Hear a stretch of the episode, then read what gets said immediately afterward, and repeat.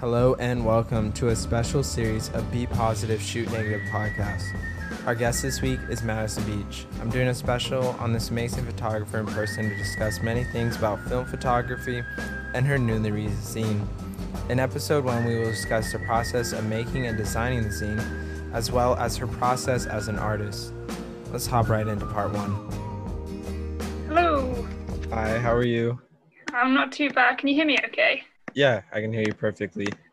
Cool. I've been having some trouble with Zoom. Yeah, it's sometimes kind of spotty. Well, good morning. Well, no, it'd be good afternoon for you, right? Well, it's actually my morning. I worked a night shift, so I've just woken up. Oh, okay. yeah, I literally woke up like 30 minutes ago too. So I was like, yeah. um, all right. So, like in your street photography, um, is there like a difference in what you're like looking for when you're shooting black and white or color film? Um, I think it's pretty interesting because this is something I've been thinking about a lot recently.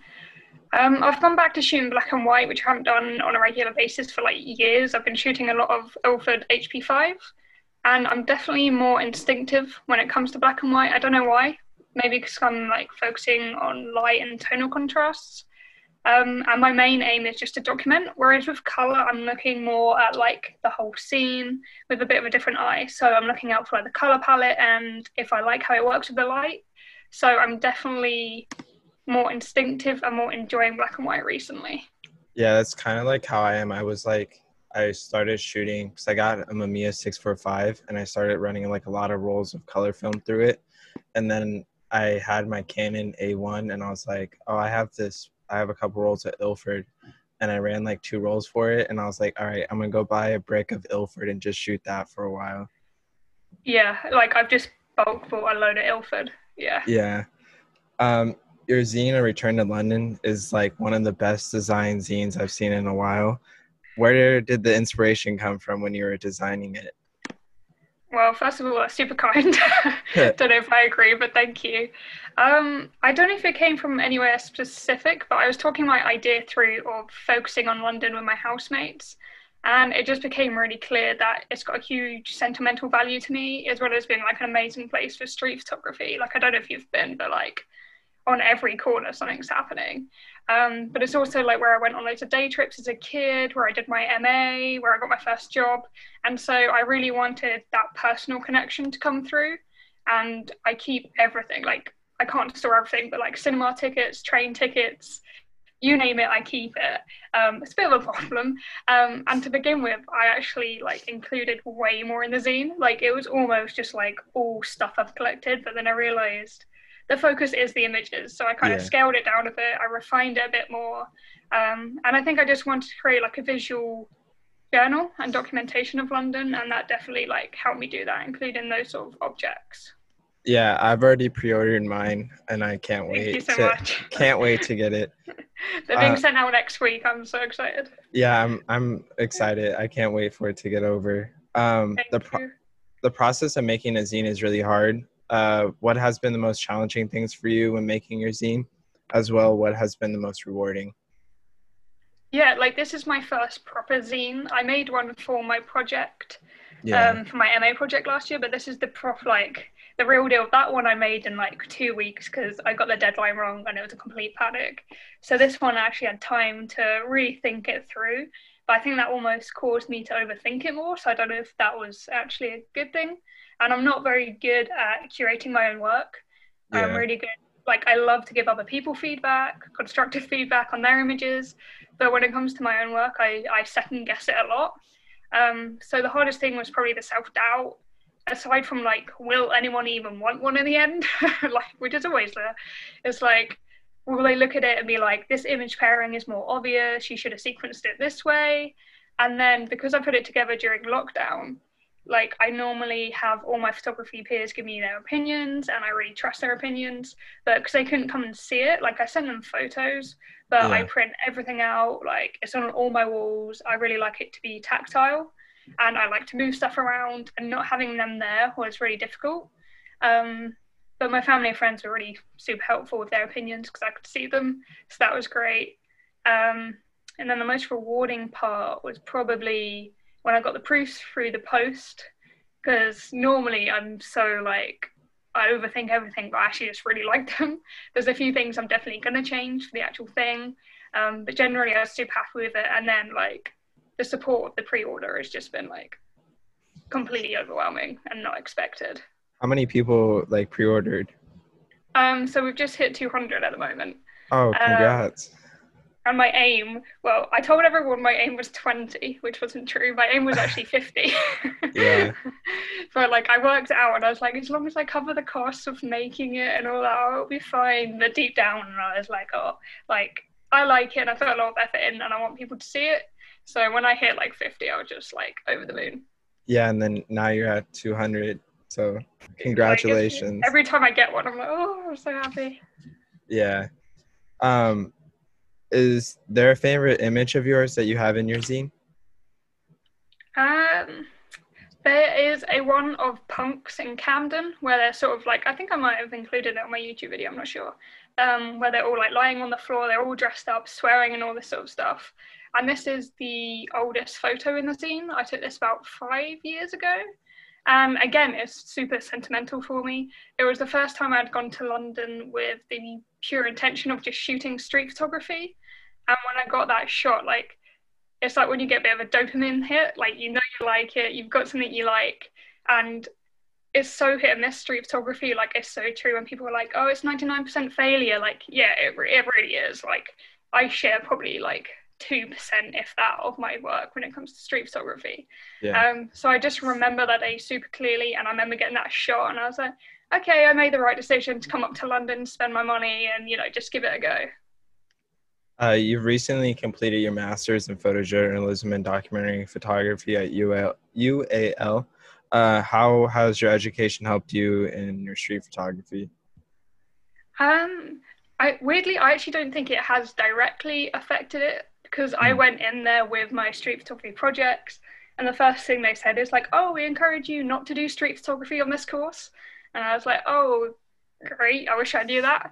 Um, but it was just they wanted you to learn how to do like a, a long term project, how to plan it, how to execute it, which is actually really handy as I've never done that before. Um, but I guess I think the theory probably subconsciously affected my street photography, and I probably did implement techniques I wouldn't have otherwise done, like moving portraits. I learned about those; they're really cool. I haven't actually made a YouTube video on those. I might do that. Um, but yeah, probably subconsciously it's probably influenced me more than I think. Yeah. Uh, your street photography has like a Vivian Maier, Bill Cunningham aesthetic uh, to your work. Uh, where do you draw most of your inspiration from? Well, thank you. I feel like I'm aiming there. Um, they are two really big inspirations to me. I love Vivian's work. Um, Elliott Erwitt is a big influence influenced me. I love his stuff, and him and Vivian's photo books are probably the ones I go to most if I'm lacking inspiration. Um, but to be honest, like I probably rely on YouTube more more than traditional formats. Like it reminds me when I was younger, like I, I can't skate, I'm awful. But my friends who skate, they'd watch like skate videos and they get all hyped up to go out and skate. It's like that with me, and I'm watching these YouTube videos, like all the big ones, you know, like your Joe Greers and all that. Um, yeah. So yeah, I probably rely on YouTube more than I think to be inspired. Yeah, that's like how I am. It like um I don't know if you've ever heard of Bray Hunziker. Uh, he's is like, like yeah, one of my favorite. You done a podcast with him, right? Yeah, yeah, I did a. Yeah. He actually got me back into film photography. So like, I haven't done any film photography for like a year and a half, and then like one of his videos popped up in early March, and I was like, okay, this camera's collecting dust. Let me go out, and, and then ever since that, I've been like constantly just shooting film. He is like my favorite. I discovered him in lockdown, and then I just had his videos on repeat. Like, I absolutely love his work. Yeah, it's really breathtaking how he's able to do a lot of his uh, work. Uh, what were some of your most memorable moments with like a camera in hand throughout the years? This is actually something like I've been thinking about a lot recently, and I watched a Matt Day video about how to be present, and it's something I definitely need to get better at. I need to balance experiencing moments with actually documenting them. Like I love photography, but I don't want to be living through the lens, which I think I'm definitely guilty of. Like the last couple of years, especially with the YouTube channel, like I'm always wanting to make videos, And then like if I'm, you know, if I'm busy for someone's birthday or whatever, I'm like, I don't want to be documenting it for the sake of YouTube, but at the same time, I want to keep up the momentum. Yeah. Um, so I think that probably the most memorable moments are the ones where they I didn't really seek them out; they just unfolded. Like one what comes to mind is when I went to London with my cousin a few years ago. Well, probably wasn't that. We were quite young, so it was like the first time we were trusted to go to London on our own, and we were super Yeah. excited. And we'd done a load of shopping, bought a load of stuff we shouldn't have, and just had a great time. Spent loads of money of our parents' money, um, and we didn't really do any photography. But then on the way back to the train station, we just stumbled across a protest. I think it was like anti-austerity or something. Um, and it was the first time I felt like a need to document something. And also, I learned the importance of why I'm documenting it, the ethics as well. It was the first time I ever even considered ethics when it comes to street photography, which I think is super important. Um, and just being connected with the world around you. So I think that was probably my I wouldn't say epiphany, that's a bit dramatic, but like that was my turning point when I realized like photography can have an impact. And then with social media, it can just snowball. So, like, yeah, being more intelligent with my process and what I photograph. So, that's probably like the standout moment for me. Um, how did your YouTube channel start? Like, what were your visions when starting out? And do you have anything big planned for in the future for your YouTube channel? I had like no visions at all. so like I was living in Bangladesh and I came back like in the middle of Christmas and just had like a personal crisis. I had like no money, no job. I'd come from like this incredible country where everyone was super generous and then I came and it was like the middle of Christmas and I was just overwhelmed. And I was like, right, well, I've got nothing to do. I don't know what I want to do. I'm going to make one video a week just to give me like a focus. And I was actually doing it on Vimeo. Um, and then they changed the plan on Vimeo and you had to like pay. And I was like, I'm not going to pay to upload my own stuff. So then that's why I started uploading to YouTube. And then, I mean, I got like no views for like a year. Um, but it just really gave me that focus. So I've actually never really had a vision of what I wanted to do. Maybe I think it's going more to the side of like teaching. I enjoy the academic side of photography. Um, but then I have got two projects currently, um, which I'm super excited for. So one is based more on the practical side of photography, and then one is more based on the theory side. And I've just started shooting for one of those. So I'm really excited for that.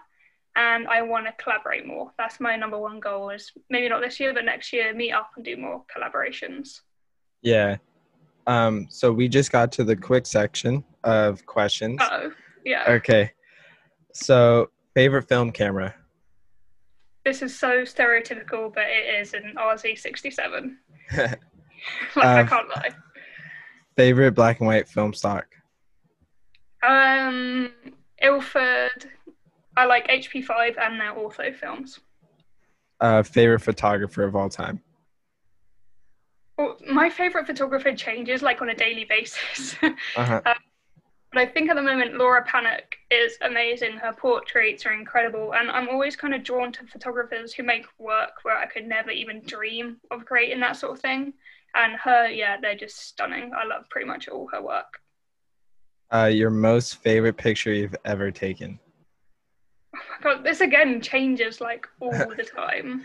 Um, on a personal note, there is one I took of my family um, at Christmas, and it's just the most. I don't know. It just captures my family perfectly. It's not aesthetically pleasing at all, but for me, when I look at it, I love it. And then probably aesthetically pleasing. Oh, was when I done the photo walk. I done a Metropolis photo walk in London, and I got this guy. It's in the zine, I think. Yeah, it's in the zine of this guy doing a wheelie on his bike and I'm normally shocking at all things sports and sports photography, but like I got it and I was just so happy when I saw it come through. So that's my most recent favorite photo, I think. Yeah.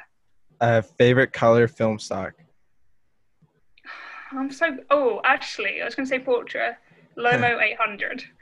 I Oh, shot yeah. it for the first time recently, and I've loved it. And I've just shot it again at night for the first time, and that's my new go-to. Uh, the Lomo 800. You did a video on it, and I'm like, every time I look to go and like get it, because like Portra's expensive, so Yeah. I looked at it and it's always sold out. So I'm like, Yeah, I'm super lucky. Someone sent me a roll in the post. Um, which is really great. But now I've used that up, so I can't get any like here at all. And then like the shipping cost is just insane. So I don't Yeah. actually know when I'll shoot it again. I don't know if that adds to the magic of it that you can't even shoot the film. Um, but yeah, no, Lomo 800 is my new favorite 800 film. Um, why do you shoot film over digital? I get asked this all the time. Um, and I never have a proper answer. I think it's just the process. I like the tactile nature of it. Like the images are almost like a byproduct of like the process. I love being in a dark room. I love the physicality of it. I think that's it. I think it's probably the physicality and the slowing down, and also like the connection to you know the history of photography. I think that's what people shot. Um, yeah, so probably physicality is the main reason I do it. Favorite drink? My favorite drink. Yes. As in alcoholic drink? Well, yeah, you could do alcoholic or non. Well, that's where my mind goes straight away. Um, I um I love a rum and coke. Nice. Uh, Yeah. Landscapes or portraits? Portraits. And how many cameras do you currently own? I recently watched. Do you know Ribs in London? He's a No. really good. I'll check him Yeah. out. Yeah, on YouTube, he's a really good photographer. He recently done a video where he was like, "Oh my god, I've got 19 cameras," and I was like, "Oh." Um, so I counted, and I've got 25 at the moment. Um, Okay. mo- most of them are like thrift stores, so like Uh. three ninety nine, four ninety nine, um, and I probably use three of them, which is really bad. So yeah, I'm gonna get rid of some, I think. Yeah. Um, I know some people that have a lot more than just 27. So Right when he said that, like, oh my god, I've got nineteen, I was like, oh, I didn't know that was meant to be bad. yeah, it's not bad. I yeah, right. yeah. That's every. That's all the questions. I really want to thank you a lot for coming oh, cool. on. No And worries. The time difference was a little hard to plan out, but thank you very much. I really appreciate it. That's okay. I really enjoyed these sort of things, so thank you. I had a fantastic conversation with Madison. I knew that I wanted to do a two part special on her and highlight her new zine. We have some information on her two new projects that she mentioned that we will be discussing in the next part, as well as what the zine meant to her after it's gonna finally be in people's homes. Join me next week with part two and stay safe out there.